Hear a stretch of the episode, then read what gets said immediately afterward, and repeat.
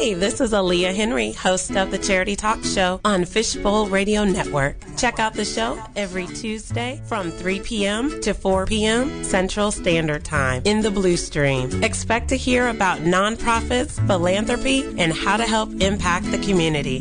Don't miss out. Charity Talk with Aaliyah Henry on FishbowlRadioNetwork.com. Jump in.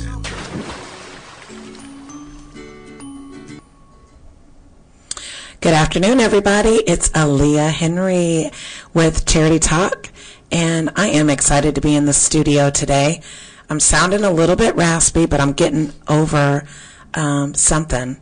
Um, so just bear with me today, and um, we will try to get through it. so I hope everybody is having an awesome Tuesday. And uh, we're actually seeing a little bit of spring like weather here in Arlington, Texas today.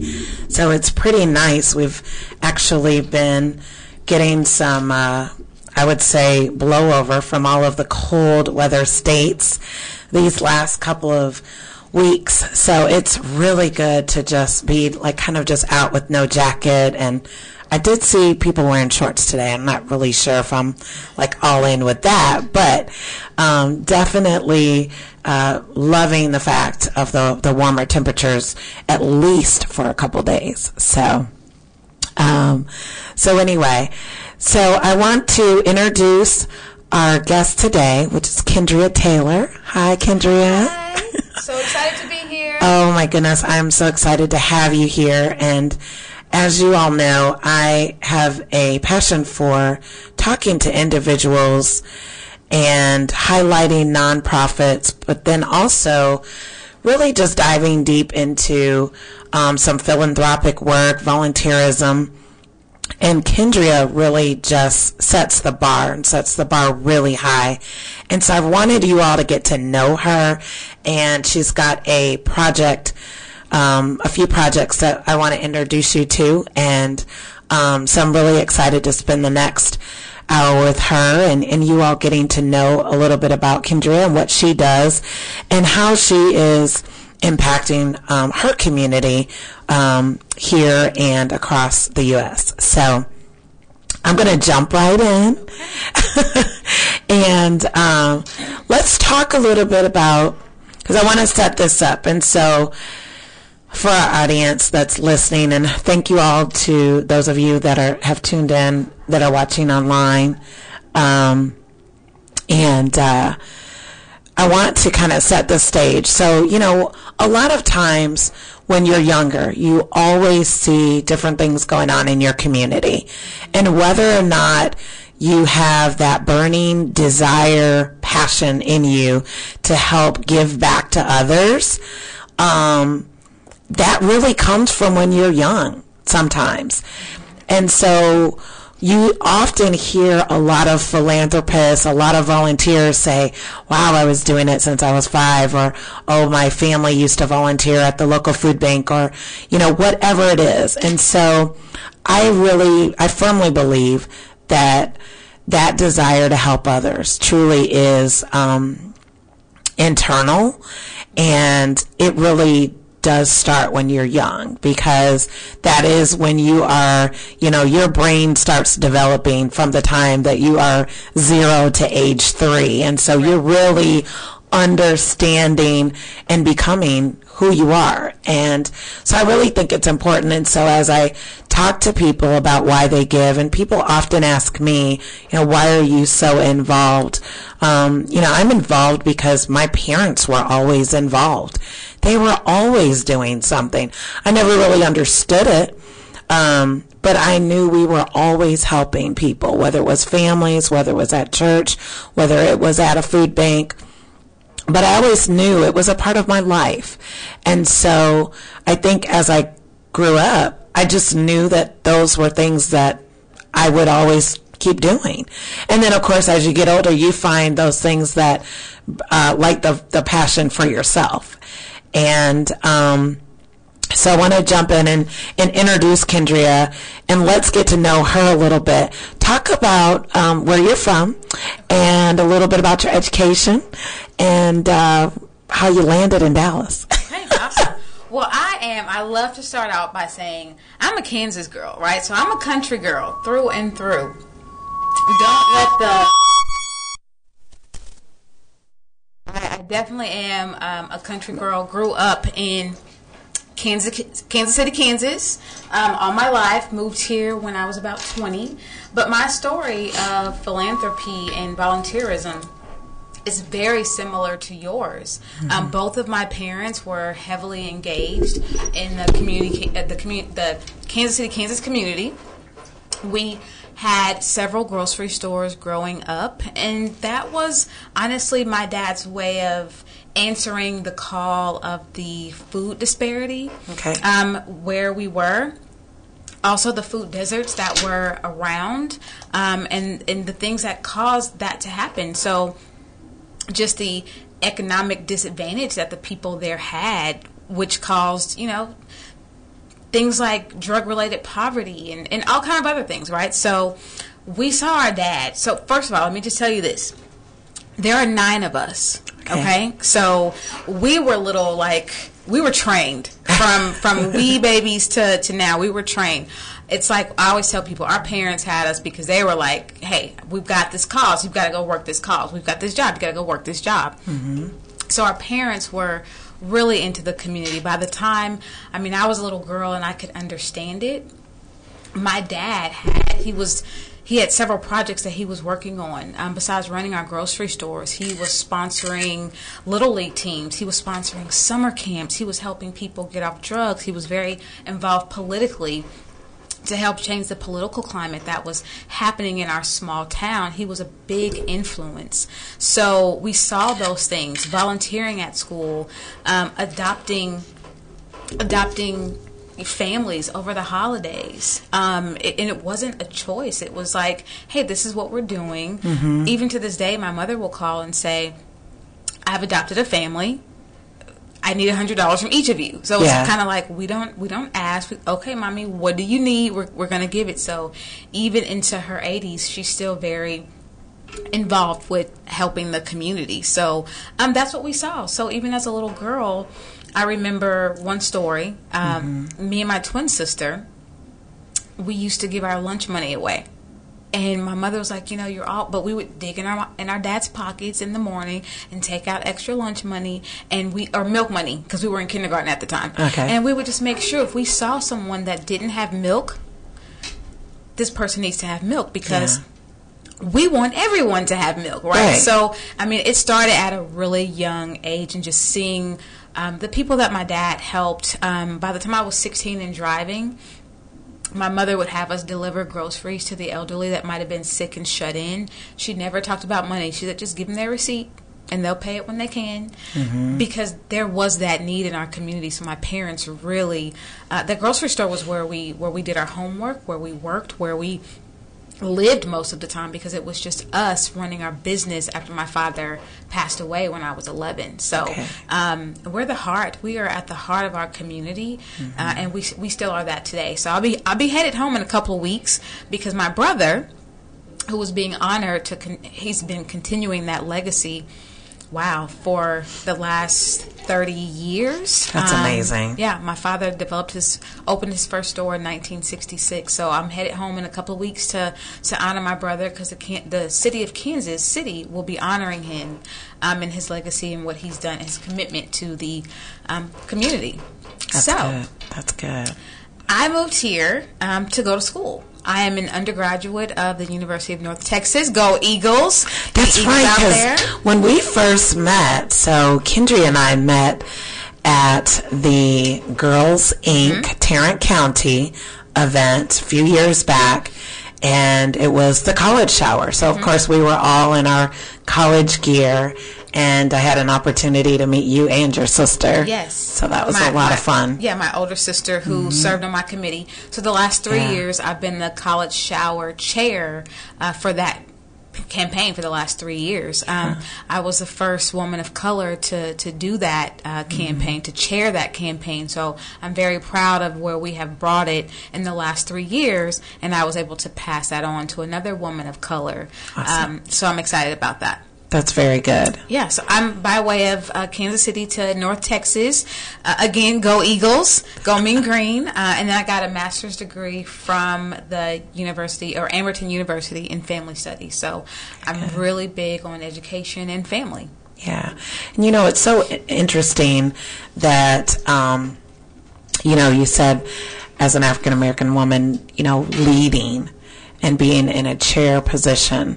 You know, I want people to understand that, yes, there are many roles that are out there, um, but a lot of times we are serving in those roles as the first. Right. Um, even now in 2019. And so, yes, there's a lot of work that has been done, but there's a lot more work to do. And so, I am always fascinated with um, anyone who wants to serve and to lead. But I also think it's important as an African American woman that is serving um, and leading to also make sure that other people lead. And one of the things that really resonated with me just now is when you stated that you had served as the chair of the college shower um, for you know three years, but then when you left, it was then the baton was passed to another African American woman. She's Latino. Latino, sorry, woman of color, yeah. color, women of color. But what I want people to understand is that most of the girls that we are serving and that were served in the college showers since I've been participating mm-hmm. have been minority women, Hispanic and African American. Mm-hmm. So one of the things that I really feel that is important is that they see us in roles where they are receiving the assistance and the support.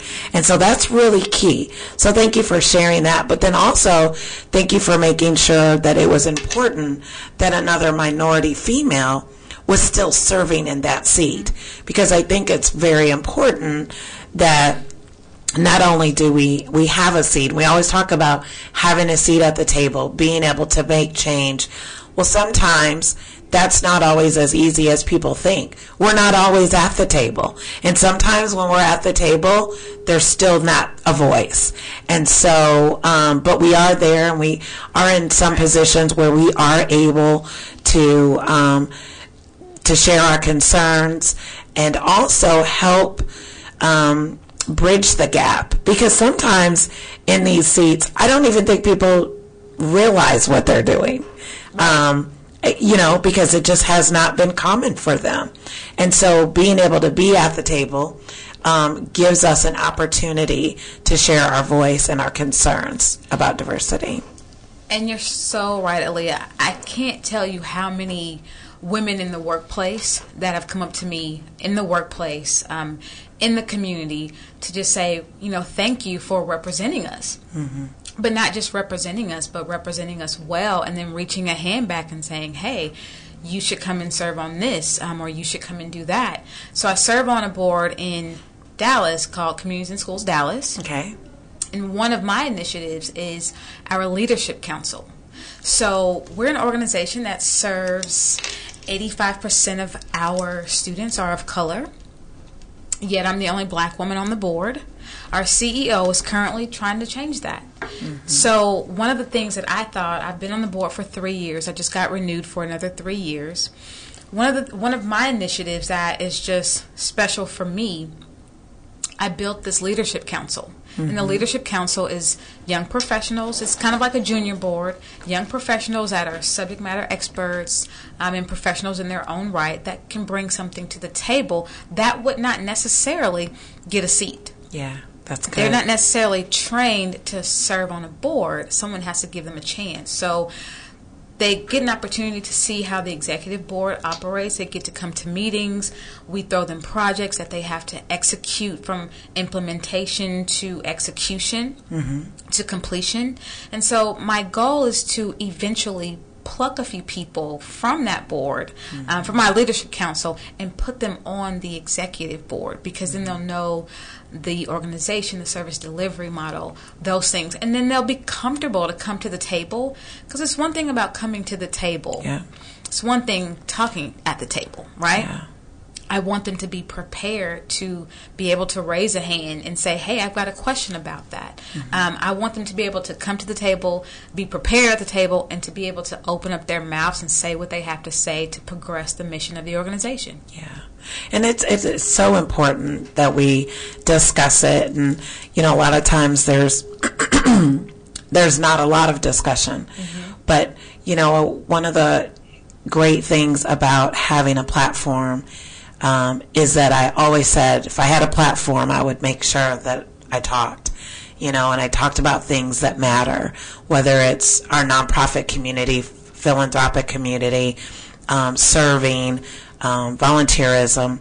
And so, again, I just think it's important to highlight um, a lot of amazing women such as yourself, and that's why you're here today. Oh, and I think it's great um, because you've got a lot of fun things going on that we're going to um, continue to, to talk about and share. But um, thank you for sharing also that experience because I think.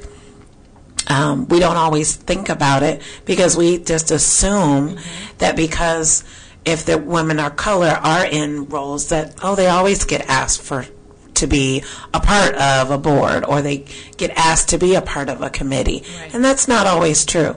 And so, but it's good that um, we do have some opportunities and that we try to excel and do our best and work hard and collaborate and partner um, so that we can, can continue to be in those spaces as well. Absolutely. I yeah. mean, that's what it's about collaboration and, and setting the tone and really setting a tone and, and doing it correctly. I don't want to mess up this opportunity because I want some people to come behind me to take yeah. it, right? Yeah. So that's you know that's what I love about serving and that's why I love serving on boards and just being in the community and sometimes it's not even about serving on boards it could just be doing something like serving on a committee in Girls Inc right so mm-hmm. I'm not on their board but I'm definitely well known throughout that organization for the work that I've done with one of their largest campaigns that they do. That the college shower. I mean, you know, or, yeah, or, or your listeners huge. may not know, but I mean, over a hundred girls college bound participate yeah. in that every year. And I don't know about you, but when I went off to college, right? I'm sure since your parents were very engaged, you had everything that you needed, right? Some of these mm-hmm. parents are lucky to get their child off to college with a scholarship, but they still need bedding when they get there, right? They still yeah. need school supplies when they get there, and they don't have a clue. So, bringing in all these organizations and all these wonderful women uh, to support these young women is is great. And yeah, the, mm-hmm. most of their participants are African American and, Latino girls. Yeah, that was one of the reasons why I got involved. Um, you know, it's interesting. I don't have I don't have daughter, but um, but I am female, so I do feel like I have a responsibility mm-hmm. to help another um, young woman, whether or not they're African American, Asian, Hispanic, Caucasian, whatever. But that's my responsibility mm-hmm. as a servant leader. And so, um, you know, it was something that I could resonate with. I had you know, met um, their CEO and their chief development officer years prior to that. So I'd been involved with going to some of the luncheons and things like that. So, um, but again, it's an it's a mission that really caught my attention and that I really felt like, wow, I really wanted to be a part of it. So to those of you that are listening, when you're thinking about opportunities to get involved, think about some of the things that pull your heartstring and some of the things where you feel you have experience and knowledge in, where you can be a good resource, you could be a lead on a committee. Um, and that's really where you thrive. You, you, you tend to thrive in, in right. areas such as that. And so if you're interested, um, in looking at service work and nonprofit works, you know, start there. Start where your heart is and things that you like to do. If you are a math junkie, love videos and robots, then look up different organizations that have components of STEM um, so that you can get involved that way. You know, if you like to cook, maybe you would want to participate with the North. Uh, North Dallas Ter- or North Dallas Food Pantry, you know, wherever it is, but always connect it to something that resonates with you, something that resonates within your heart. It could also go for a cause. You hear lots of people talk about, I'm involved with Susan G. Komen. I'm involved with the Lymphoma Society. I'm involved with the Leukemia Society. You attach whatever you're involved with, maybe with something that is resonating with you.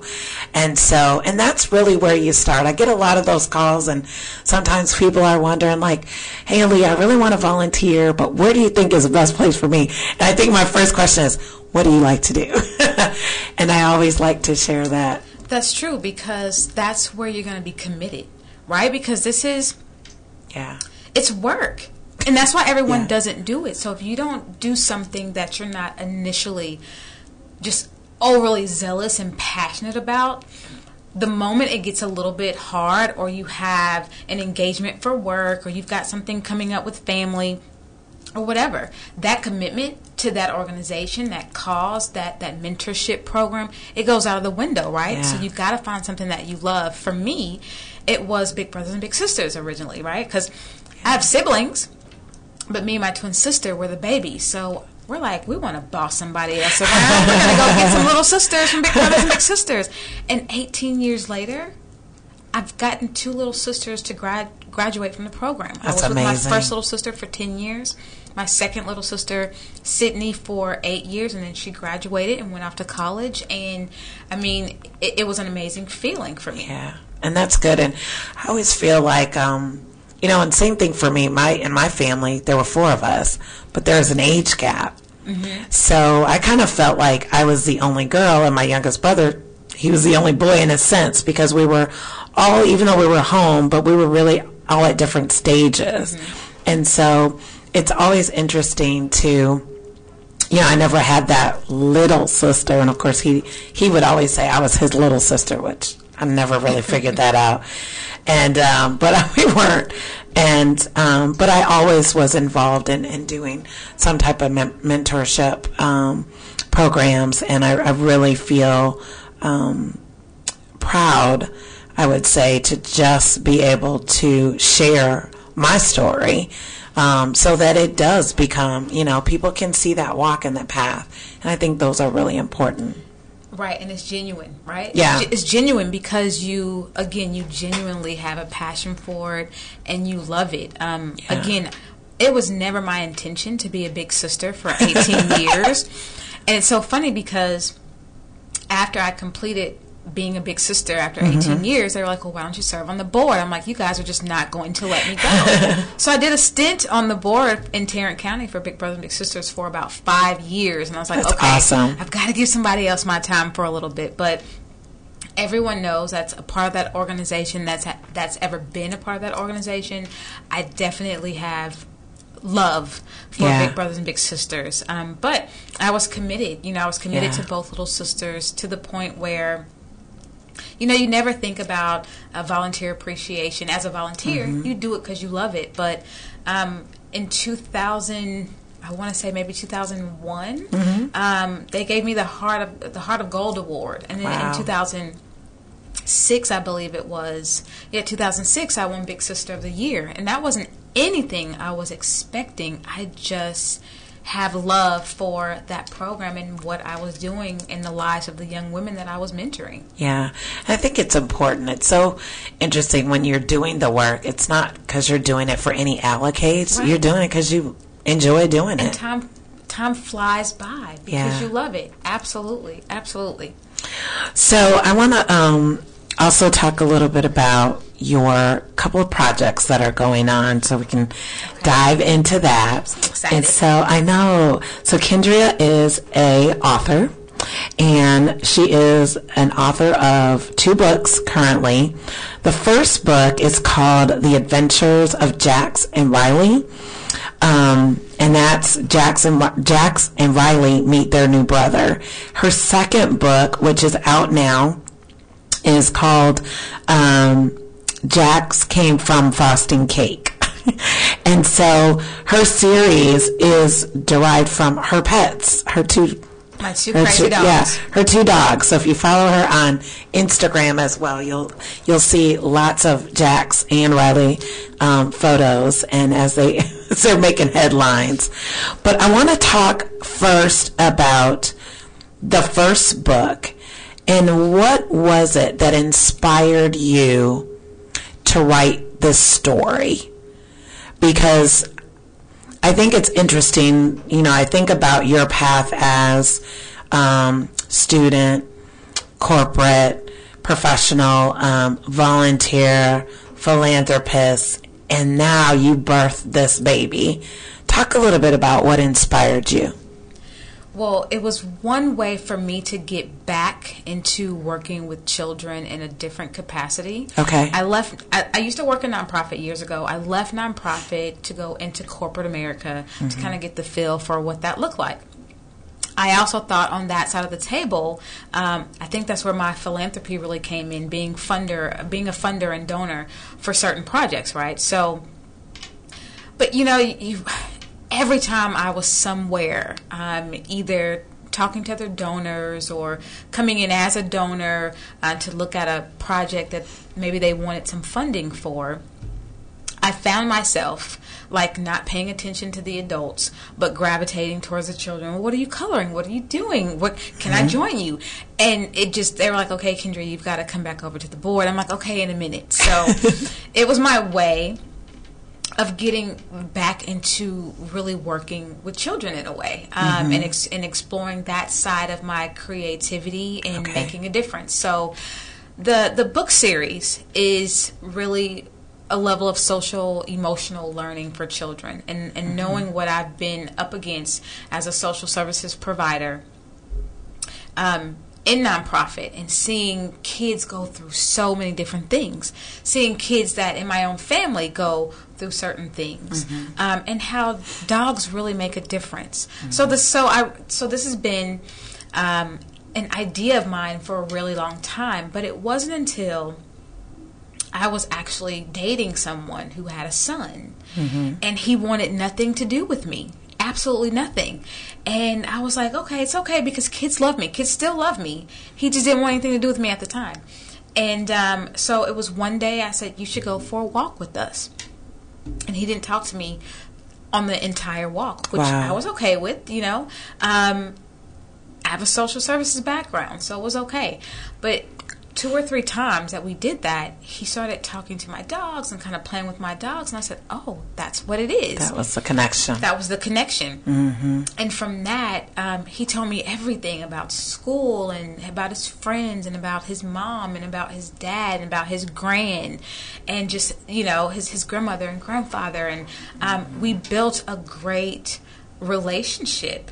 Um, and it's funny because he was part of the inspiration for the first book, Jax and Riley Meet Their New Brother, because I, I think we don't really think about um, a kid's perspective, yeah. you know, and how pets can kind of make a difference. And that same child today is like, hey, you know, he's he's done things with me with Big Brothers and Big Sisters, right? Mm-hmm. For Girls Inc. Um, so for uh, the AKA cleanup day that the AKAs have um, in the summertime so he's been a big part of, of this journey, but I really just wanted to, but he hates reading.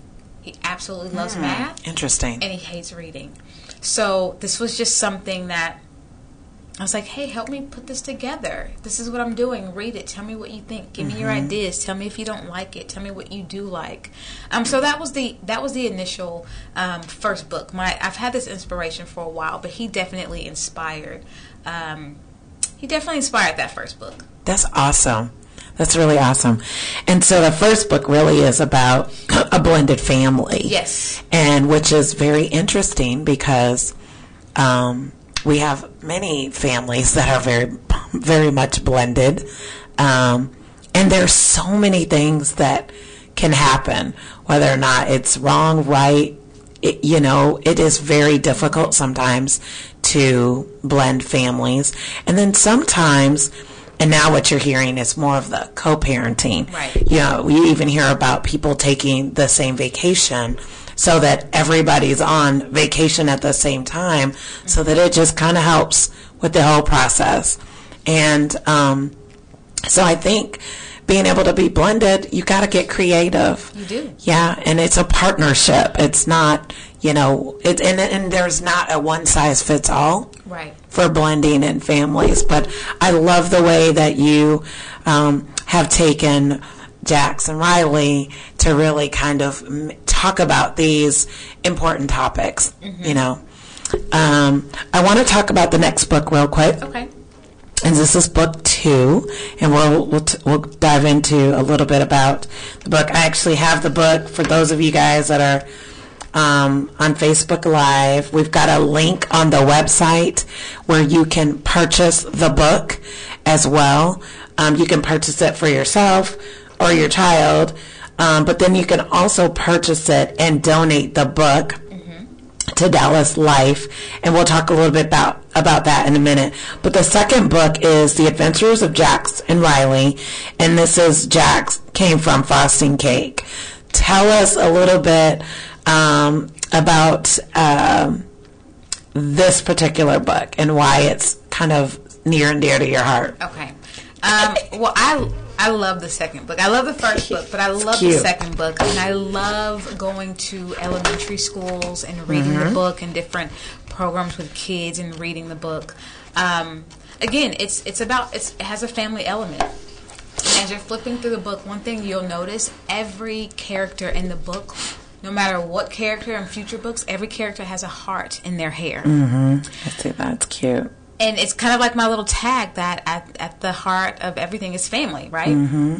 So this book is is inspired and was really based off my dog Jackson, who I adopted him when he was one. So I didn't have the relationship with him that I had with my other dog Riley because I got him when he was six weeks. Yes. Um, Jackson did not like me. He bit me a couple of times he was, you know, and I felt like he thinks I'm going to leave him. He thinks I'm just going to let him go. Um, and I, I got to thinking, I wonder how many kids think that way. Sure. And they don't want to tell their foster parents. They don't want to tell their um, adopted parents. They don't want to mention it in school, but they're, they're they're feeling a certain way, and I wonder if they projected that onto a dog and said, "Wow, I think Jax might be feeling this way." How much more information we could get from them, and be able to help them to overcome maybe some barriers that have derived from their situation of being in foster care. So Yeah. A couple of things that are particular about both books. There's a blank page. Um, it has Mm-hmm. I was pictures. to talk. I was going to talk about that blank page. Um, Here it is, guys. Your Well, that's my questions page. that's your right? questions page, but there's a blank page. I think it's in like there. two or three pages in in the front. Yeah. So as you go, you go. Um, keep going. think yeah, I I think that might be it. I'll find it. That's okay. One more. So, so in my book, there's um, there's a page with no words. There it is. There it is. Yeah. the purpose of the purpose of that is because here you have a, a little dog in the window and he looks excited or maybe is he anxious Yeah. right or maybe is he nervous in not such a good way um, and the dog that's in mom's arms is being brought to a new home how is he feeling that's the place where i ask kids when i'm doing workshops or when i'm doing readings what do you think they're feeling and Yeah. you wouldn't believe what kids will say because Sure. I have a happy component to this, right? I'm thinking all happy thoughts.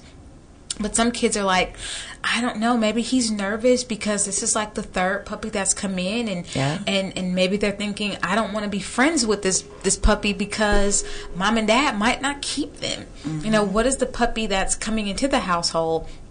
What are they thinking? And in this particular book, um, Jax talks about going through three homes, and that's why he doesn't like to play. He goes to the park and plays by himself. But it's a way for the child who's reading this book to articulate how they might be feeling, but project that onto the dog so there's not that pressure. Yeah. Um, and they can also rewrite the story. It's, Mm-hmm. you know, this is how the story's starting, but what do you think they should say? What do you Yeah. think they want to say?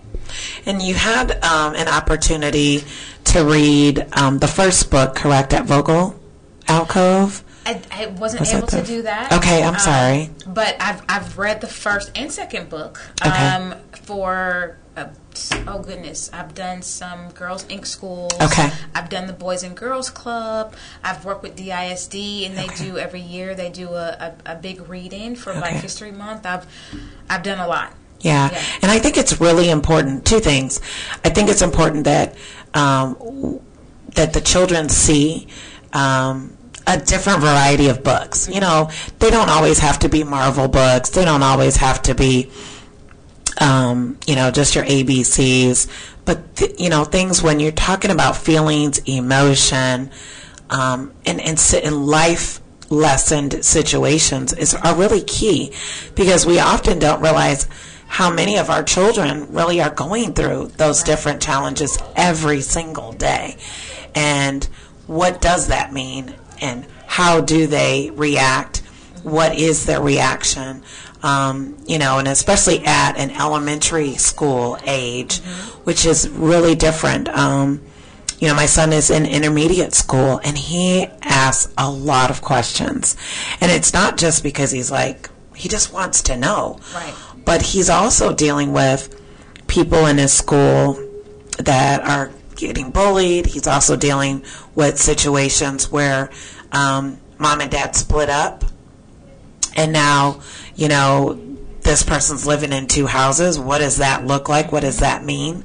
Um, someone had to move. They had to take a new job, so they're losing their friends. There are so many things that kids are dealing with Right. on a day to day basis. And something as, you know, blending this great dog into a new family has so many different similarities to what kids go through on a regular basis. I think you've hit this one on the nail in terms of being able to talk about um, a topic, but then also being able to put themselves in that in their shoes to really think about it for themselves and really build their own story. Um, I think is key.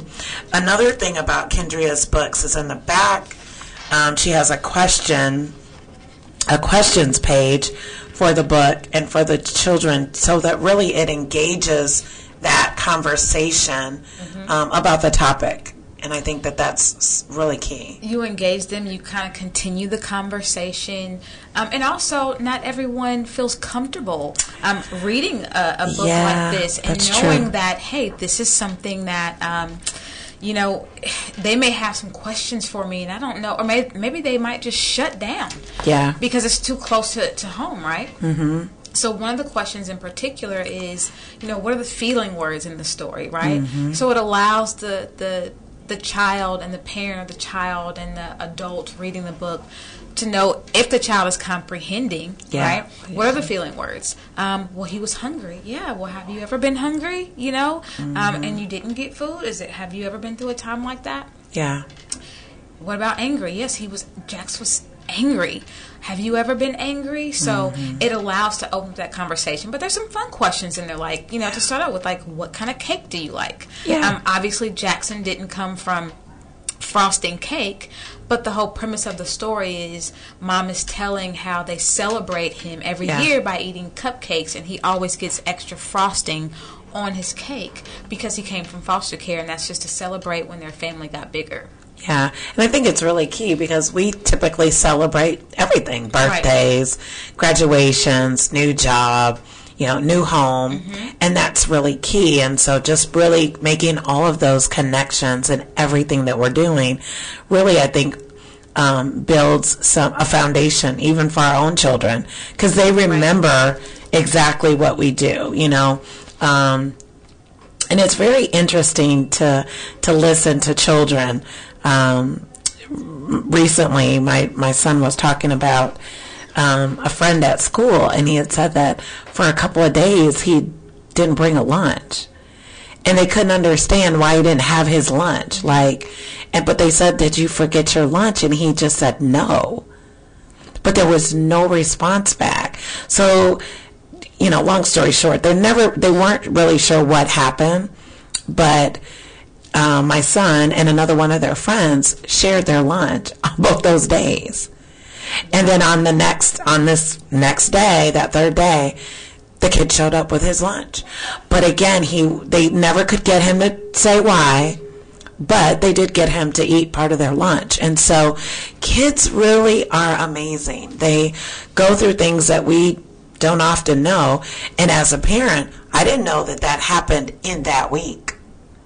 It wasn't Wow. until like a couple of weeks when we were talking or watching something else that he shared it. So a lot of times we don't Wow. necessarily know what's going on Right. and you know and so i and i have like this list of questions even you know i don't just say to my kid how was your day today who'd you eat lunch with you know what did you guys do what you guys talk about because those are the questions that are going to engage That's them right. into conversation Right, and you're going to Yeah. get exactly what you want. And Yeah. I tell you, it's so funny because as I'm going to different schools, I'm going Mm-hmm. to different organizations to read the book, um, I, I remember two two little kids I had at Boys and Girls Club. One's name was Joseph, one's name was Bonnie. Mm-hmm. And Bonnie was just so anxious. Like, I was stopping the book and I would ask questions, and she's like, Come on, just get to the end. I want to know. And then Joseph stopped in the middle and he goes, Jax was kind of bad, huh? And I said, well, I didn't think he was bad. And he goes, I said, I just think, you know, he just wasn't sure that we were going to keep him, you know? Yeah. So he just, you know, he had like his own little thing going. He goes, I said, but yeah, sometimes he's he's mischievous. And we were talking about the, the first book, because Mm-hmm. the first book, the dogs were getting into trouble because that was their way Yeah. of getting mom and little and stepbrother to talk, right? um, or a little brother and, and stepmom to talk. And I said, um, you know, they were doing, yeah, mischievous things, but it was for a good reason. He, and he stops and he looks at his teacher. He goes, I'm mischievous too, huh? Right, Miss Johnson? I'm mischievous all the time. And I'm like, Joseph. I said, no, not as bad as Jax and Riley. But he identified with that. Exactly. And he was like, but sometimes I'm good. Okay. I mean, now, now we're making Yeah. progress, you know? Yeah. So they love it. Um, when I was, um, I went back and did my old elementary school in Kansas. I Okay. to the entire elementary school, 300 students. That's amazing. From fifth grade, from um, kindergarten to fifth grade. And I loved it. And after after I got done, I was giving out hugs and high fives and bookmarks.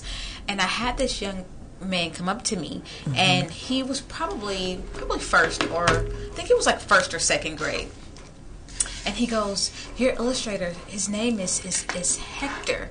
And I said, "Yeah, Mancada." And he ah. goes, "And he's from Mexico?" And I said, "Yeah, he's from Mexico." And he looks at me. I, I'm so glad my photographer got this picture. He looks at me. He goes.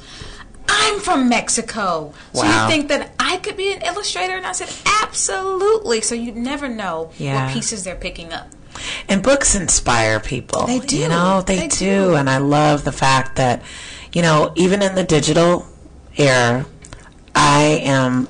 I'm a book per. I still will Yes. purchase a book, Yeah. you know, because I like the pages. I like to turn. I've tried to read books um, on uh, on my Kindle, and it's it's okay. I mean, there's some situations where I've had to read them. Obviously, when in grad school, you just have to do it. But I really do miss and feel I I enjoy reading the book with the pages. Feeling the book and feeling the pages and flipping the pages Yeah. it adds to the experience Yeah. and so you you tend to remember in my opinion you tend to remember certain things that happened when you flip to the pages and you actually get to touch the pages of a book or you get to see the actual pictures and color and how they pop off the pages when you're looking at when you're reading it Yeah, when you're reading. Tell, tell us a little, real quick. Um, so, the proceeds from the second book, Jax and Riley Meet Their New Brother. Um, no, I'll go back. That was the first book. yes Um, the second book is Jax came from Frosting Cake. So that's this book that I have here. So talk about the upcoming book drive. Um, it is supporting the Dallas Life shelter shelter, which is in Dallas. Um, I've been there many times and have in my former in my former world uh, they were a partner. So um, it is an amazing shelter um, that shelters families. Um, not just men and women, but families. Um, but talk about your partnership and the book drive. Okay, perfect. So, really quick, um, I'm excited to do um, to be going there to actually read my book uh, to the good. children in the shelter. Um, we are partnering with uh, the Dallas Life Shelter and Dallas ISD Police Department. Okay, great. So Officer Victoria T is the one that put this together and called me and said, "I would love for you to come out and read to the children." And I said, "Okay, great." Um, I gave a bunch of bookmarks so they could have. So we're raising we're raising books, right? We're Okay. um, collecting books. books of all sorts. But what I would like to do, what I'm doing, they've been doing this since I want to say January the 1st. Okay. Um, so, what I want to do is I want to have a book for every child, a signed copy of my book for every child after I do my book reading. Okay. So, I think right now she said we they're looking at 100 to 133 kids that are coming in and out of that shelter. Okay. So I've been asking family members and friends and partners to help purchase a book. So on my website, www.jacksonriley.com, I've lowered the price of the book to seven dollars. You can go onto my website. You can purchase the book from there, um, and just in the ship, you can put your shipping address um, and just put shelter and the name, and I'll make sure that they know that you are the donor for that book. For the book. Okay. So that way, my book is also sold on Amazon.com, BarnesandNobles.com. But if you want to get it from my website, please do, and um, I will make sure all the books get delivered to the shelter because I would love to hand out a book to every child that's there. That's amazing. That is amazing. Well, definitely put us down for a couple books. I'll go online and and do mine as well. Awesome. Thank you so much. You are welcome. You are welcome. Um, so everyone, uh, you know, this is, I'm so excited, but before we go, because we've got just a few more minutes, you've got one more book coming and it's in the works now. Um, share with us a, b- a little about that and then its expected, um, maybe release date. Mm-hmm. Okay. So I'm hoping to release it in the fall. I'm starting to work on illustrations. So this is the third book in the Jax in the Adventures of Jax and Riley series, and it's called Riley, You Can't Eat That. and um, basically, the dogs go to the doctor. Riley find, finds out he has childhood diabetes, and so we have to do some adjusting.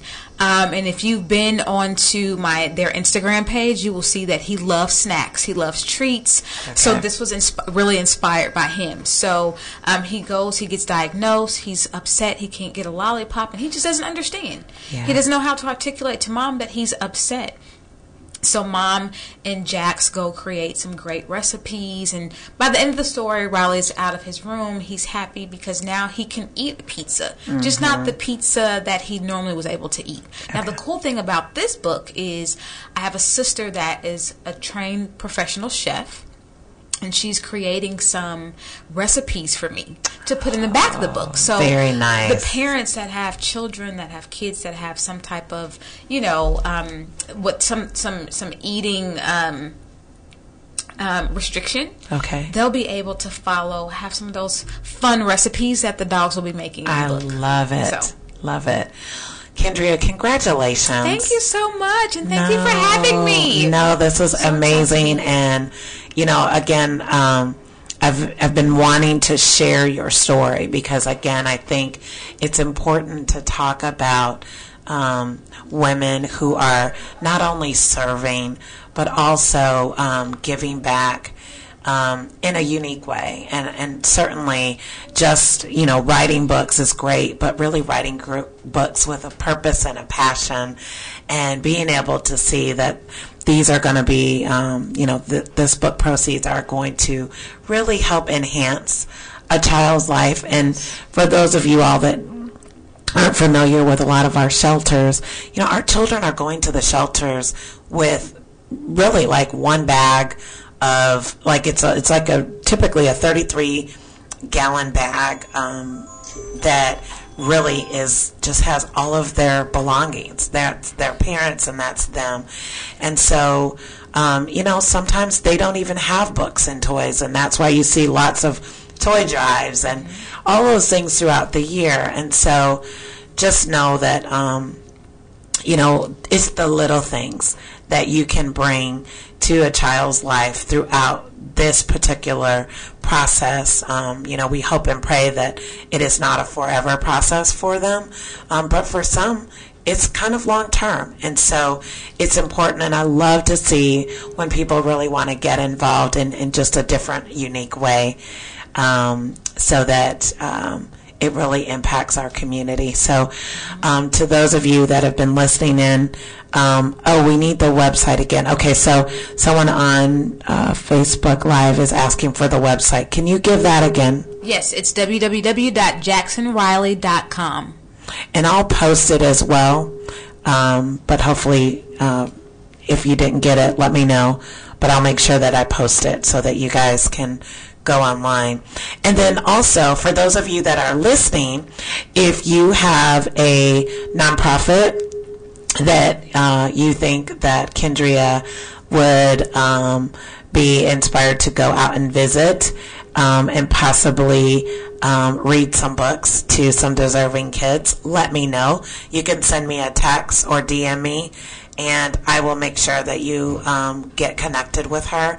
We would love to see her um, really talking and having different places to support and attend throughout her whole book series. This would be really incredible, and I know that you guys can help me do that. So, um, we are coming to the end of our show. So, again, my guest today was Kendria Taylor. She's author and philanthropist, and she is the author of The Adventures of Jax and Riley series. And so, you can pick her books up on Amazon.com and I'll also post the information on our Facebook page. But thank you, Kendria, for coming in. Thank you so much, Aaliyah. I appreciate being here so much. No, you are very welcome, and I will talk to you guys later. Thank you for tuning in on Facebook Live, and to my listeners on the internet, thank you again for your support, and I'll see you guys next week. Have a wonderful day.